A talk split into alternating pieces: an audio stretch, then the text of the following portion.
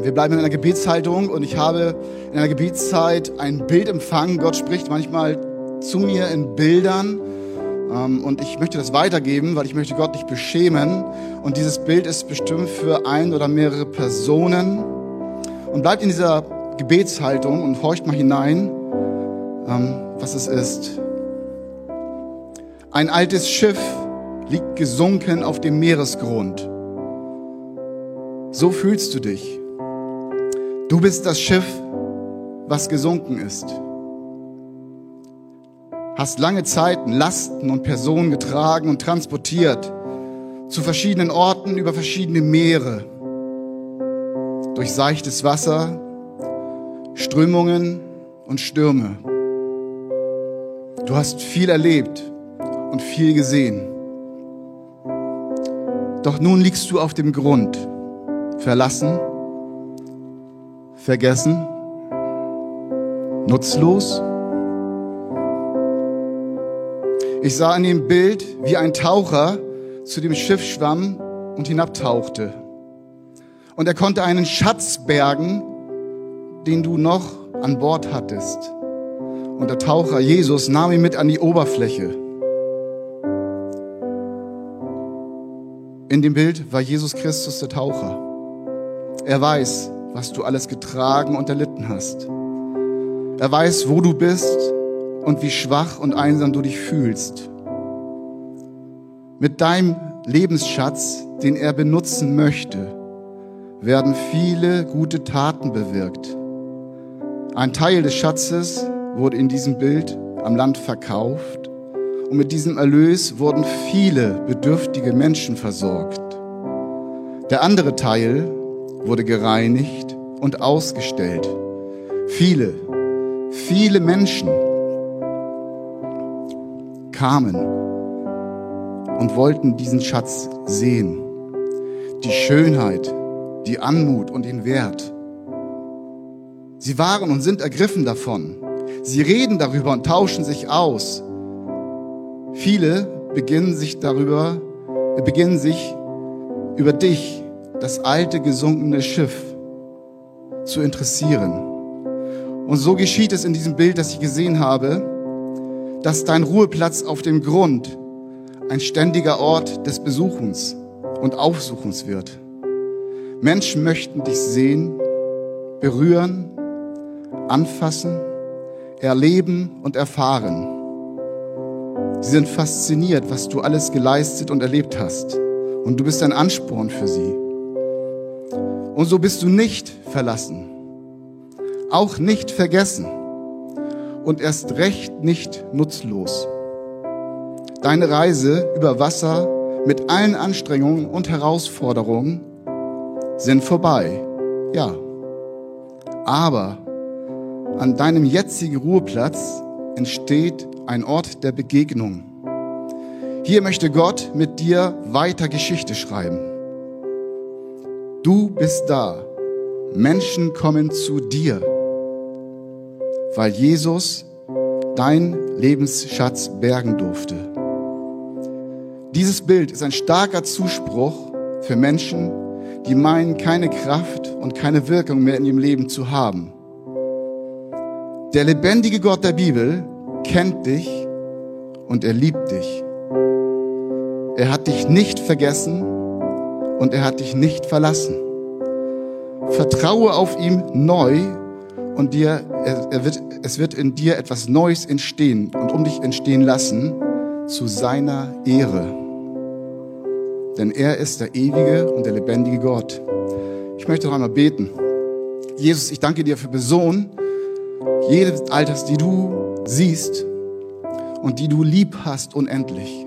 Und ich möchte dich bitten, dass diese Personen nicht aufgeben, sondern dass sich dir neu ausliefern, auf dass sie ein Wunder deiner Ehre werden, Jesus. Amen.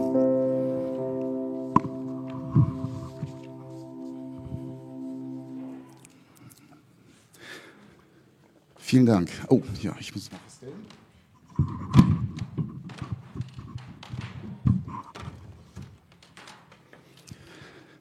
Für die fleißigen Gottesdienstbesucher herzlich willkommen. Mein Name ist Bernd Rutkowski. Ich gehöre zum ältesten Team dieser Gemeinde und habe schon lange nicht mehr hier oben gestanden und das Wort verkündigen dürfen. Freue mich sehr drauf, in eure Gesichter zu sehen. Ich darf diese Maske abnehmen. Ihr dürft sie noch einen Augenblick drauf behalten. Das ist super. Danke für das Grinsen. Und euch zu Hause, die ihr heute nicht hier sein könnt. Vielleicht seid ihr beruflich unterwegs. Vielleicht seid ihr verhindert oder vielleicht sogar krank.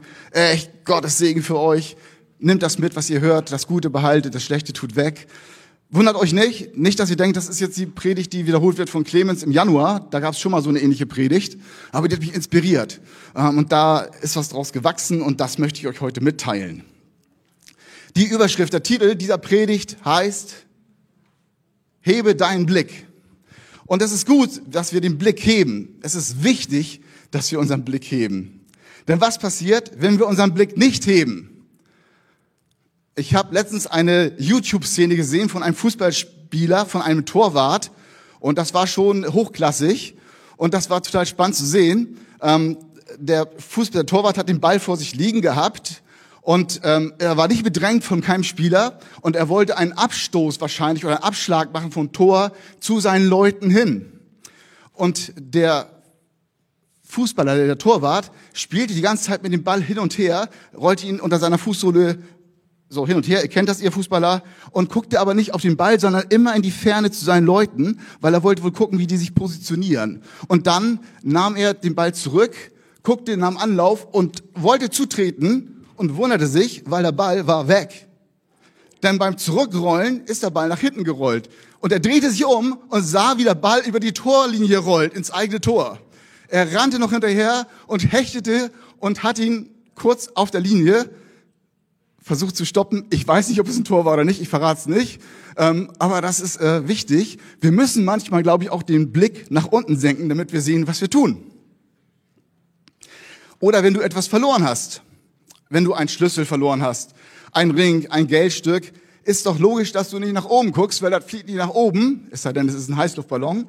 Es fällt nach unten. Also gehst du nach unten und suchst ein bisschen, bis du das gefunden hast.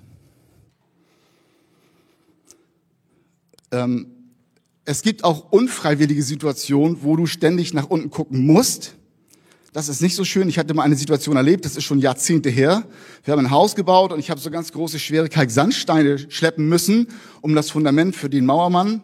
Damals gab es noch keine Kräne, da wurde alles per Muskelkraft gemacht. Und ich glaube, die heißen, Peter, korrigiere mich, 12 DF, 20 DF? Nee, nee, nee, nee, das war größer. Die wogen knapp 20 Kilo, so ein Stein. Das war schon richtig heftig. Bitte? 12 DF war, ein 12 DF. Und die habe ich so einmal um das Fundament von den Platten verteilt. Und am nächsten Morgen bin ich dann, nee, wollte ich aufstehen. Und da ging nichts mehr. Da stand ich wirklich so da. Also es war keine, es war nichts mehr möglich. Ich konnte meinen Blick nicht mehr heben. Ich konnte mich nicht kaum noch bewegen. Bin dann zum Arzt gegangen. Der hat mir versucht, da Spritzen reinzuschieben. Das hat auch nicht mehr funktioniert, weil da gar kein Blut mehr kam. Der Muskel war so verhärtet. Hat mich dann zur Physiotherapie geschickt. Ich bin Gott dankbar für Physiotherapeuten, Leute. Echt tolle Berufszweige. Es gibt so viele gute Berufszweige, so viele gute Menschen. Es gibt Zahnärzte. Ich freue mich über Zahnärzte. Ja, freue mich drüber. Die machen echt gute Arbeit. Überwiegend. Nein, wirklich. Ähm, nach der ersten Behandlung dieser Physiotherapie, die wirklich auf eine mittelalterliche Streckbank erinnerte, ähm, sie hat tatsächlich meinen Rückenmuskel mit dem Ellbogen bearbeitet, weil sie sagt, den Daumen, da kriegt sie keinen Druck drauf. Das muss also und ich habe da wirklich äh, ja Schmerzen aushalten müssen. Aber als ich dann stand, konnte ich meinen Blick wieder heben und ich konnte gerade stehen und gehen und sagen, hey, und ich habe meine Füße nicht mehr gespürt, das kribbelte nur noch und ich kann gehen, ich, das ist ein Lebensgefühl gewesen, es war unglaublich. Also es ist manchmal unfreiwillig, wenn wir praktisch uns nicht mehr, wenn wir den Blick nicht mehr heben können. Ich kenne eine Person, die ist in ihren jungen Jahren, hat sich schwer gearbeitet und dann war noch Jugendstunde in Hamburg gewesen und dann war sie so müde, als sie nach Hause ging, den Blick gesenkt und ist dann gegen einen Postkasten gelaufen wohl erzogen, wie man ist, hat sie sich erstmal dafür entschuldigt beim Postkasten, dass sie dagegen gelaufen ist, bis sie realisiert hatte, hey, das war gar kein Mensch, das war ein Postkasten. So. Also, manchmal ist es gut, wenn wir den Blick trotzdem heben, obwohl wir vielleicht müde und schlapp sind und krank sind. Im praktischen Leben ist das ganz, ganz wichtig, auf den Boden zu schauen, aber wir müssen auch in die Ferne schauen. Das kennt ihr auch. Beim Autofahren ist es auch, glaube ich, ganz wichtig, nicht nur auf die Gangschaltung und das Tachometer zu gucken, sondern auch auf den Verkehr und gegebenenfalls den Gegenverkehr. Aber wie ist das mit unserer Seele, mit unserem Herzen? Der äußerliche Mensch, das ist eigentlich völlig klar, dass wir hochschauen müssen. Aber wie ist es mit deinem, mit deinem Gefühl hier drinnen, mit deiner Seele? Wenn die nicht mehr in die Ferne schauen kann, wenn die den Blick nicht mehr erhoben halten kann, das sieht man manchmal gar nicht so oft. Und so ist es. Es kann Sorge sein, es kann Krankheit sein, es kann Angst sein, es kann Depression werden. Es gibt viele Gründe, warum die Seele manchmal sich nicht mehr erheben kann, den Blick nicht mehr zu anderen aufrichten kann. Ich möchte mit uns eine Geschichte aus der Bibel teilen, aus dem Lukas 5, bevor wir die anwerfen. Kurze Vorgeschichte, warum wir nicht so viel zu lesen. Ähm, Jesus predigt zur Volksmenge und die Volksmenge bedrängt ihn und er wird zurückgedrückt so ein bisschen ans Wasser und das ist ein Boot und Jesus steigt ein und bittet den Eigentümer des Bootes, der hieß Simon Petrus, ihn doch ein bisschen vom Ufer abzufahren, so dass er dann da die Leute predigen kann, weil ins Wasser tun die wenigsten gehen dort. Also, gesagt, getan, Jesus setzte sich in das Boot hinein und Petrus äh, ruderte ihn mit dem Boot parallel zum Strand so ein bisschen hin und her, leise, damit Jesus gut das Wort verkündigen konnte. Das tat er auch. Und die Menge wurde befriedigt durch das Wort von Jesus und dann war die Predigt sozusagen dort vorbei. Und jetzt steigen wir ein. Und Jesus, ach so, und Jesus sagte noch zu Simon Petrus, du, pass mal auf, fahr mal kurz da raus, wo es tief wird, und da schmeiß mal deine Netze rein. Und jetzt steigen wir ein mit dem Wort Gottes. Und Simon antwortete und sprach, Meister, wir haben die ganze Nacht gearbeitet und nichts gefangen. Aber auf dein Wort hin will ich die Netze auswerfen. Und als sie das taten, fingen sie eine große Menge Fische und ihre Netze begannen zu reißen. Und sie winkten ihre Gefährten, die am anderen Boot waren, sie sollten kommen und ihnen ziehen helfen. Und sie kamen und füllten beide Boote voll, so dass sie fast sanken. Das ist ein Traum. Da, ich bin Angler. Da sah Simon Petrus, da er das sah, fiel er vor Jesus zu Füßen und sprach, Herr, geh weg von mir, ich bin ein sündiger Mensch. Was für eine Begebenheit. Was wäre denn meine Reaktion gewesen? Oder was wäre deine Reaktion gewesen? Ich habe mir so ein paar Szenarien ausgedacht. Ja, äh, Szene eins. Ja, toll, super. Eigentlich Feierabend. Und jetzt? Jetzt habe ich die Huge voller Arbeit. Das braucht ja Stunden, bis ich die Fisch verarbeitet habe. Na, vielen Dank, Jesus. Hättest mal früher kommen können. Oder, hey, super, da klingeln heute Abend aber die Kasse. Das ist ja richtig nett, was hier kommt hier. Das gibt Geld. Tschakka. Oder, Fisch satt, Party on, alle zum Strand, wir grillen, bis alles weg ist. Wäre auch eine Möglichkeit gewesen. Ah, was ich richtig gut finde, ne? Was ich, ne? So, ne? Dann stehst du, hm, der Jesus, ne? Das ist ja ein Vollprofi. Der kennt sich aus mit dem Gewässer, der weiß, wo die Fische sind, wie viele Massen, der, du, den müssen wir bei uns ins Team holen, den, den stellen wir ein.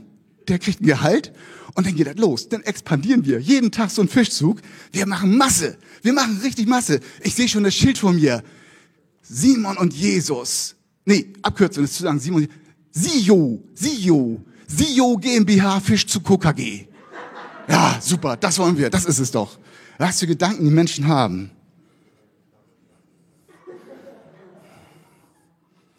Jesus begegnet den Menschen, wenn er ihm begegnet, wenn er ihn dir und wenn er mir begegnet, ist er immer ganz individuell. Er ist so persönlich. Und er trifft auf den Simon Petrus. Und was macht er? Er sagt, Herr, geh weg von mir. Ich bin ein sündiger Mensch. Das beeindruckt mich zutiefst. Da ist nichts von wegen Finanzen mehr und sonst was. Der ist einfach erkannt worden. Äh, Simon Petrus erkennt, wer Jesus ist und wer er selbst ist. Die Sünde in seinem Leben, der dunkle Fleck, da haben wir ihn, ein dunkler Fleck, ein dunkler Fleck im Leben. Den habe ich verschuldet. Da habe ich Mist gebaut, habe Schuld auf mich geladen, habe gesündigt und nun ist der Fleck da. Immer sichtbar. Immer werde ich an ihn erinnert, egal wie ich mich hinstelle. Egal was ich tue. Die Sünde hat mich befleckt. Das ist mir peinlich. Ich schäme mich. Mein Schamgefühl wird geweckt, weil ich bin befleckt. Ich bin schmutzig. Ich bin nicht mehr sauber. Er ist in mein Leben gekommen. Das tut zum Teil so sehr weh. Und ich kann das nicht aushalten. Deswegen schaue ich nach unten. Ich schaue den Menschen nicht mehr in die Augen. Ich schaue nach unten, wenn es in diesen Bereich meiner Sünde kommt. Wenn ich weiß, jetzt wird über ein Thema gesprochen, da bin ich fehlerhaft, da bin ich selbst befleckt. Ich gucke die Leute nicht mehr an. Ich kann nicht mehr hochschauen. Ich kann das nicht ertragen, weil ich kann es nicht ändern. Der Ballast in meinem Herzen ist zu groß. Und was sagt Jesus dazu? In Vers 10, brauchst du nicht gucken, ist nicht drauf, habe ich hier stehen. Jesus sagt einen Satz. Fürchte dich nicht. Was macht das mit mir? Was hat er gesagt? Habe ich ihn richtig verstanden? Jesus sagt, fürchte dich nicht. Ich kann zaghaft meinen Kopf heben. Ich kann gucken, woher dieser Satz kommt.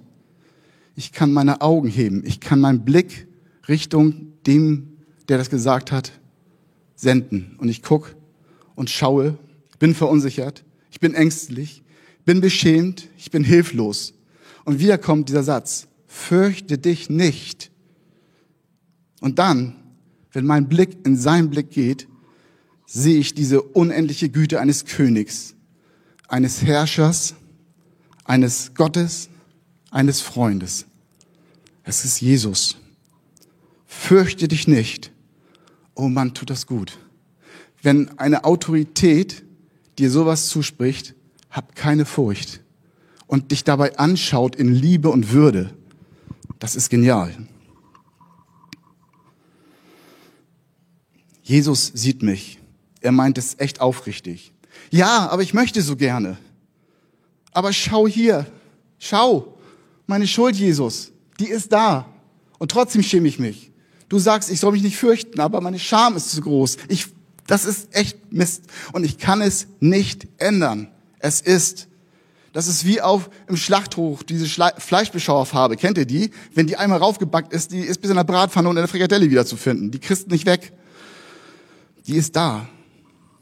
Wie soll ich denn damit leben? Ich habe einen Makel, der ist sichtbar. Ich bin so schlecht.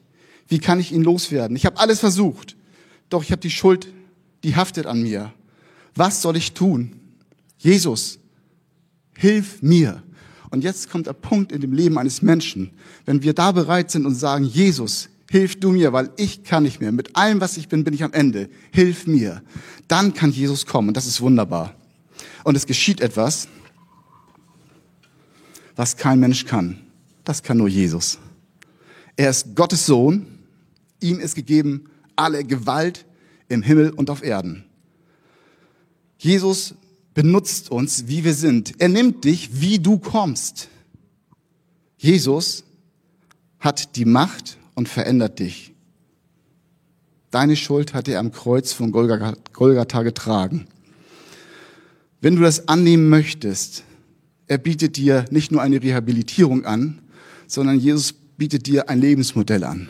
Er bietet dir etwas an, wo drin du aufgehen kannst. Es verändert sich was. Er beschenkt dich. Denn dein Fleck der da ist, den kann er benutzen. Und daraus macht er immer etwas Gutes. Wenn du Jesus daran lässt, wird etwas Wunderbares geschehen. Und jetzt kommt etwas. Ich habe noch einen Stift mitgebracht und ich habe auch zwei Helfer mir geholt. Die müssen mal dazu gleich mal kommen. Ich fange an. Jesus kommt, also äh, genau, Lea und Kalle, mögt ihr mal hochkommen? Dankeschön. Und Jesus kommt und sagt, ich mache in deinem Leben was, wenn du möchtest. Ich gebe dir erstmal das hier. Das mache ich aus deinem Leben.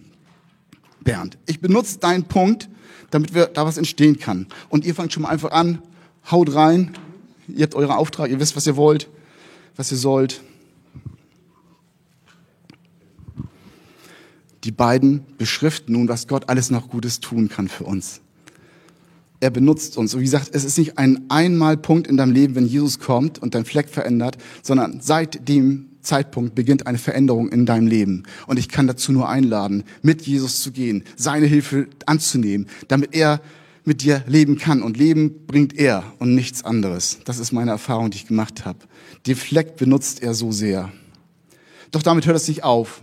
Er hat noch viel mehr für dich. Jesus, der dreieinige Gott der Bibel, Gott Vater, Gott Sohn und Gott Heiliger Geist. Du, der sendet seinen Geist.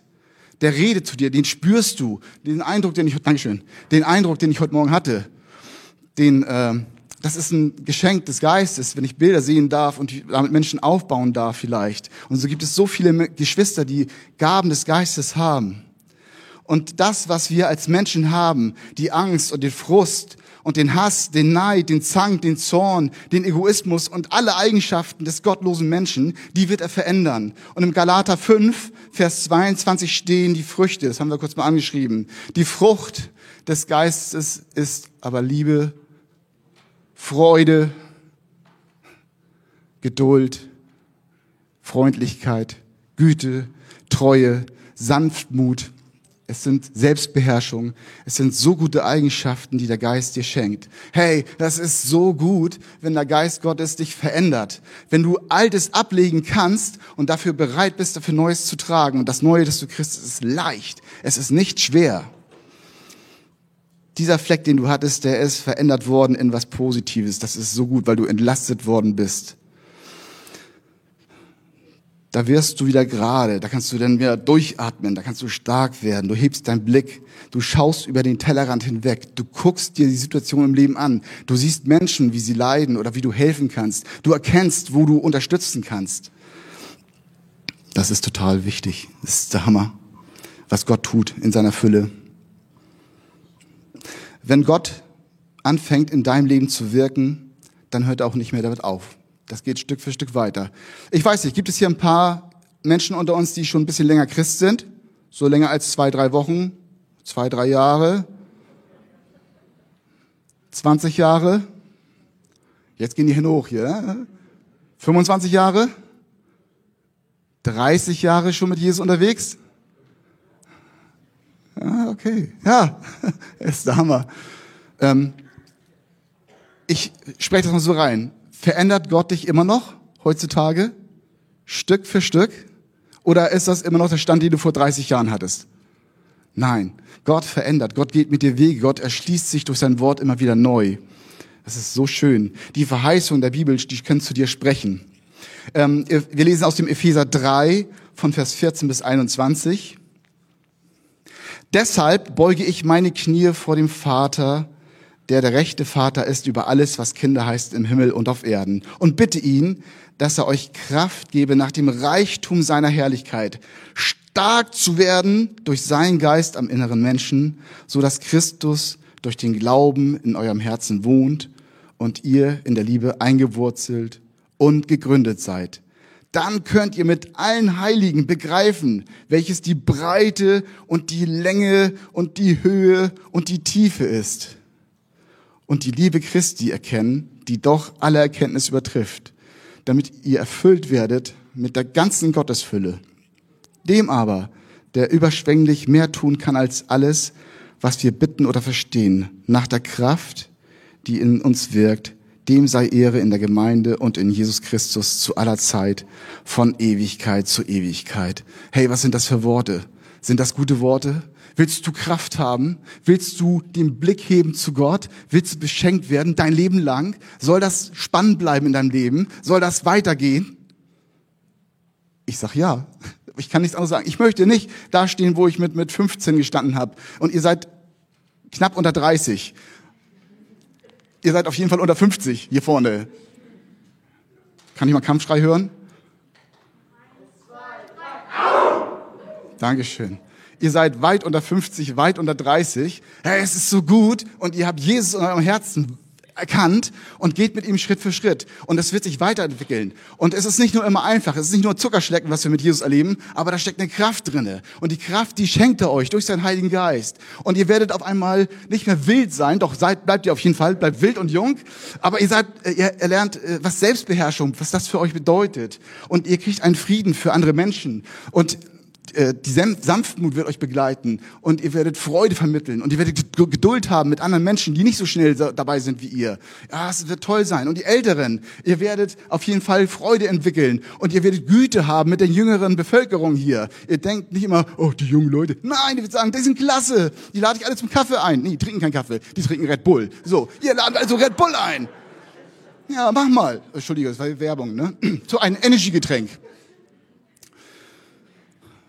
Es ist so ein Geschenk, mit Gott unterwegs zu sein und den anderen zu sehen, über seinen Tellerrand hinweg zu gucken, den Blick zu heben in jeder Altersklasse und sagen, Gott, hier bin ich, hier ist meine Sünde und da, die Sünde, die du wegnimmst, Jesus, da machst du Liebe raus und da kommt noch viel mehr und ich möchte das aufnehmen. Ich möchte diesen Ball aufnehmen. Ich möchte ihn richtig treten, diesen Ball. Und er soll nach vorne fliegen und nicht immer hinter mein Tor rollen. Das möchte ich nicht. Es lohnt sich, den Blick zu heben auf Jesus. Ich spreche dir das zu. Jesus ist der Sohn Gottes und er hat uns frei gemacht und er macht uns von der Sünde frei und dadurch können wir erst richtig leben. Ich habe mal getaucht. Das ist gar nicht schlimm. Sogar auch mit äh, Pressluft hinten drauf und sowas. Und da gibt es tatsächlich Bleigewichte. Das sind richtig schwere Gewichte, ein Bleigürtel, den man sich umlegt, damit man, wenn man im Wasser ist, nicht nur wie ein Korken umschwimmt, weil du hast einen Neoprenanzug an, der hat schon eine auftreibende Kraft. Und du hast auch noch äh, Sauerstoffflaschen, die aber fast äh, neutral im Wasser sind. Aber ähm, wenn du denn ins Wasser gehst, schwimmst du an der Oberfläche und du willst ja aber eigentlich dann auch ein bisschen runtertauchen. Das ist ja auch Sinn und Zweck dieser Beatmungsgeschichte, dass du nicht nur schnorchelst, sondern abtauchen kannst. Im Wasser ist dieser Gürtel sehr, sehr wichtig, weil der kann dich runterziehen. Komisches Gefühl. Ähm, du weißt ja, ich komme ja irgendwann wieder hoch. Wenn du aber das Wasser verlässt und hast diesen Gürtel noch an, gehst du, als wenn du auf dem Mond bist. Das Ding ist so schwer an dir, das bringt eben 20 Kilo, 25 Kilo, keine Ahnung. Das hat was mit deiner Körpergröße zu, dir, zu tun. Bei mir sind es wahrscheinlich 125 Kilo Gewicht. Das muss ich runterziehen können. Im Wasser wird das Ganze leichter. Also das ist ganz spannend übrigens, wenn man taucht. Ich dachte immer, das ist so total still, man treibt vor sich hin. Völliger Unsinn. Es ist total laut, weil du hörst immer diese Blubberblasen. Die gehen immer direkt an die Ohren an dir vorbei. Schon. Und ähm, der Tauchlehrer neben mir tippte mich an und sagte, atmen, atmen, atmen, weil ich war so fasziniert, dass ich einfach die Luft angehalten habe und schwebte da vor mich hin. Atmen, ja. Und dann ist es so, du holst Luft und wenn wir Luft einatmen im Wasser, was passiert? Wir schwimmen nach oben, weil die Luft in der Lunge ist. Atmen wir aus, was passiert? Wir sacken ab. Das heißt, die Tauchbewegungen im Wasser sind immer eigentlich im Grunde diese, die du machst. Um das auszugleichen, das muss man üben, wie alles andere auch. Spannend, kleiner Exkurs zum Tauchen. Hat sehr viel Spaß gemacht. Wir haben es nur einmal gemacht und dann nicht mehr. War aber sehr schön. Äh, ja, doch auch schon witzig. Es lohnt sich, den Blick auf Jesus zu werfen. Ich möchte den Psalm 121 mit uns lesen. Ich hebe meine Augen zu den, auf zu den Bergen. Woher kommt meine Hilfe? Und jetzt kommt's. Achtung. Meine Hilfe kommt vom Herrn, der Himmel und Erde gemacht hat. Er wird deinen Fuß nicht gleiten lassen und der dich behütet, schläft nicht. Siehe, der Hüter Israels schläft und schlummert nicht. Der Herr behütet dich, der Herr ist dein Schatten über deiner rechten Hand, dass dich des Tages die Sonne nicht steche, noch der Mond des Nachts. Der Herr behütet dich vor allem Übel. Er behütet deine Seele. Der Herr behüte deinen Ausgang und deinen Eingang von nun an bis in alle Ewigkeit. Du, ich komme zum Ende, ne? Aber meine Hilfe kommt vom Herrn, der Himmel und Erde gemacht hat. Was ist mit dir? Hast du auch einen Herrn, der Himmel und Erde gemacht hat? Und der dir die Hand reicht? Ist es deine Hilfe, wo du hinkommen kannst? Es ist so, so gnadenvoll, wenn wir einen Gott haben. Und vielleicht bist du heute Morgen da und denkst, ja, das hört sich gut an. Du, das möchte ich auch so gerne. Aber es geht bei mir nicht, weil ich habe nicht nur einen Fleck in meinem Leben. Das wäre schön. Ich habe ganz viele Flecken. Ich habe so oft fehlgeschlagen. Ich habe so oft gesündigt. Ich bin so oft schiefgelaufen. Ich habe so viele Menschen verletzt. Jesus kann mir nicht vergeben. Das verstehe ich ja, dass Jesus aus einem Punkt macht ein Wort draus und es ist, das ist wunderbar. Aber mich, ich kann das nicht. Bei mir sieht das ganz anders aus. Ich habe viele Flecken. Da kann doch Jesus nichts mehr draus machen. Dieses Wort ist nicht für mich. Und ich sage, doch, dieses Wort ist für dich. Horch mal, was Jesus zu dir sagt. Was sagt Jesus zu dir?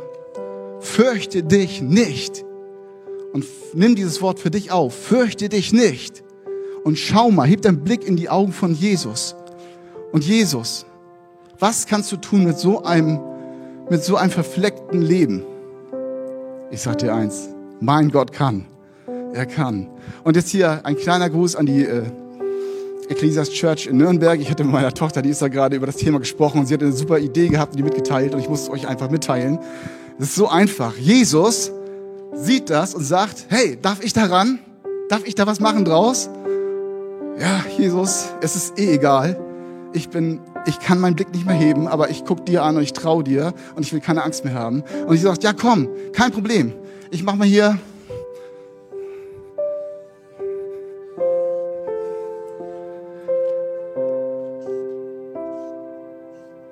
ich mache mal hier ein paar Striche in deinem Leben.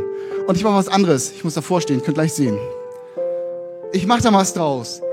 Aus deinen Fehlern in deinem Leben mache ich eine Melodie zu meiner Ehre. Und du wirst frei sein. Und keiner wird sich mehr über diese einzelnen Punkte beschweren. Ich mache eine Melodie aus deiner Sünde für meine, zu meiner Ehre und damit du frei wirst. Ist das nicht gnadenvoll? Ist nur ein Bild. Aber Gott kann, das konnten Menschen, was kann Gott noch erst recht machen? Sei nicht verzagt. Mein Leben ist so sehr, so beladen, so schwer. Gott kann so viel verändern. Ich möchte dich einladen. Und wir werden jetzt gleich eine Gebetszeit haben. Lobpreis, dass wir singen Lieder, die sind im Gebet. Und wenn du Gebet möchtest, es stehen hier an den Seiten, vorne sowie hinten Gebetshelfer, komm zu denen und wir beten zusammen. Wir suchen die lebendigen Gott der Bibel auf. Und es, aus meiner Erfahrung ist es so gut, wenn wir erkennen und sehen dürfen, wenn Menschen ihren Blick wieder etwas heben und zumindest in die Augen von Jesus gucken und er ihnen zuspricht in Liebe und Zugewandtheit, fürchte dich nicht. Fürchte dich nicht, ich bin bei dir. Und das ist Gott, das ist mein Jesus. So möchte ich mit uns in die Gebetszeit gehen. Und wenn du Gebet haben möchtest, komm dazu und wir beten miteinander, dass Gott dir das zuspricht. Fürchte dich nicht. In diesem Sinne, Amen.